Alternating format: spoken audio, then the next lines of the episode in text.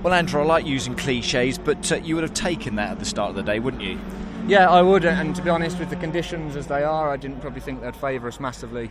Um, so to get a double podium for the team and, and you know, third's a good way to start the year. Good points on the board, so I've still got two races left, so we'll, we'll see what we can do in those. But it's about, you know, looking where I'm starting. I, I'm thinking well, I could be in, I could be leading into turn one, depending on the start. So um, we'll just try and keep it nice and clean.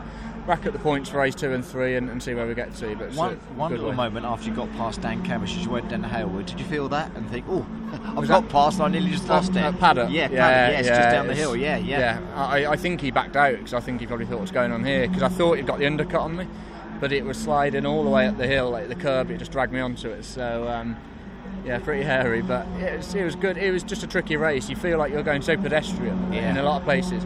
And you just push a bit more and, and it's too much, so it's a real fine line to, to, to work out as a driver. It certainly is. Those conditions were tricky out there. Like I say, uh, a small error on your behalf meant that it could have been magnified a thousand times out there and you could have so easily just come off.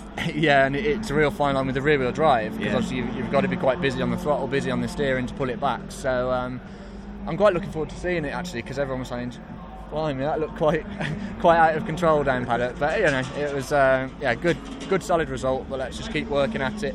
The car's there or thereabouts, we just need a little bit of improvement on it, so um, put some weight in it for race two and then yeah. see, see how we go. Final question to you, it looks like it's going to stay wet for race two. Would you rather it stay wet or would you rather it start to dry out? I don't know what way you, you, you're thinking. No, worst case for us would be if it, it was damp but needed to go on slicks, we'd, we'd probably struggle a bit more there. So if it can stay uh, wet enough that we need to go on wet, then, then we can, you know what we've got and we can work with that then.